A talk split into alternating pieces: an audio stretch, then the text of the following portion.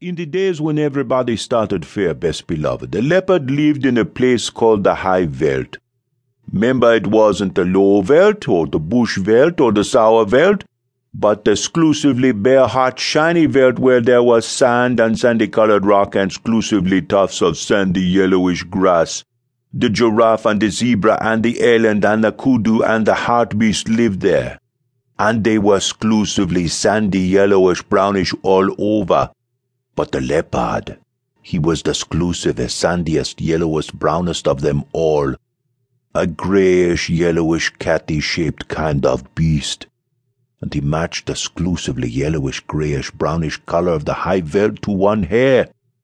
This was very bad for the giraffe and the zebra and the rest of them, for he would lie down by a exclusively yellowish, greyish, brownish stone or clump of grass and when the giraffe or the zebra or the eland or the kudu or the bush buck or the bonte buck came by, he would surprise them out of their jumpsome lives.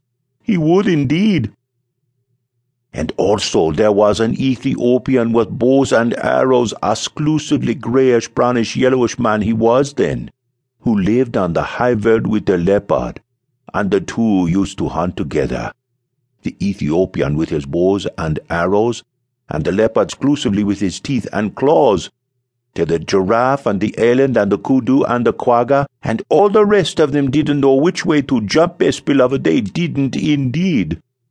After a long time, things lived for ever so long in those days, they learned to avoid anything that looked like a leopard or an Ethiopian.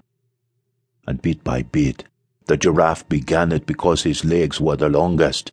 They went away from the high veld they scuttled for days and days till they came to a great forest, exclusively full of trees and bushes that stripy, speckly, patchy, blatchy shadows, and there they hid. And after another long time, what with standing half in the shade and half out of it, and what with slippery, slidey shadows of the trees falling on them, the giraffe grew blotchy, and the zebra grew stripy, and the eland and the kudu grew darker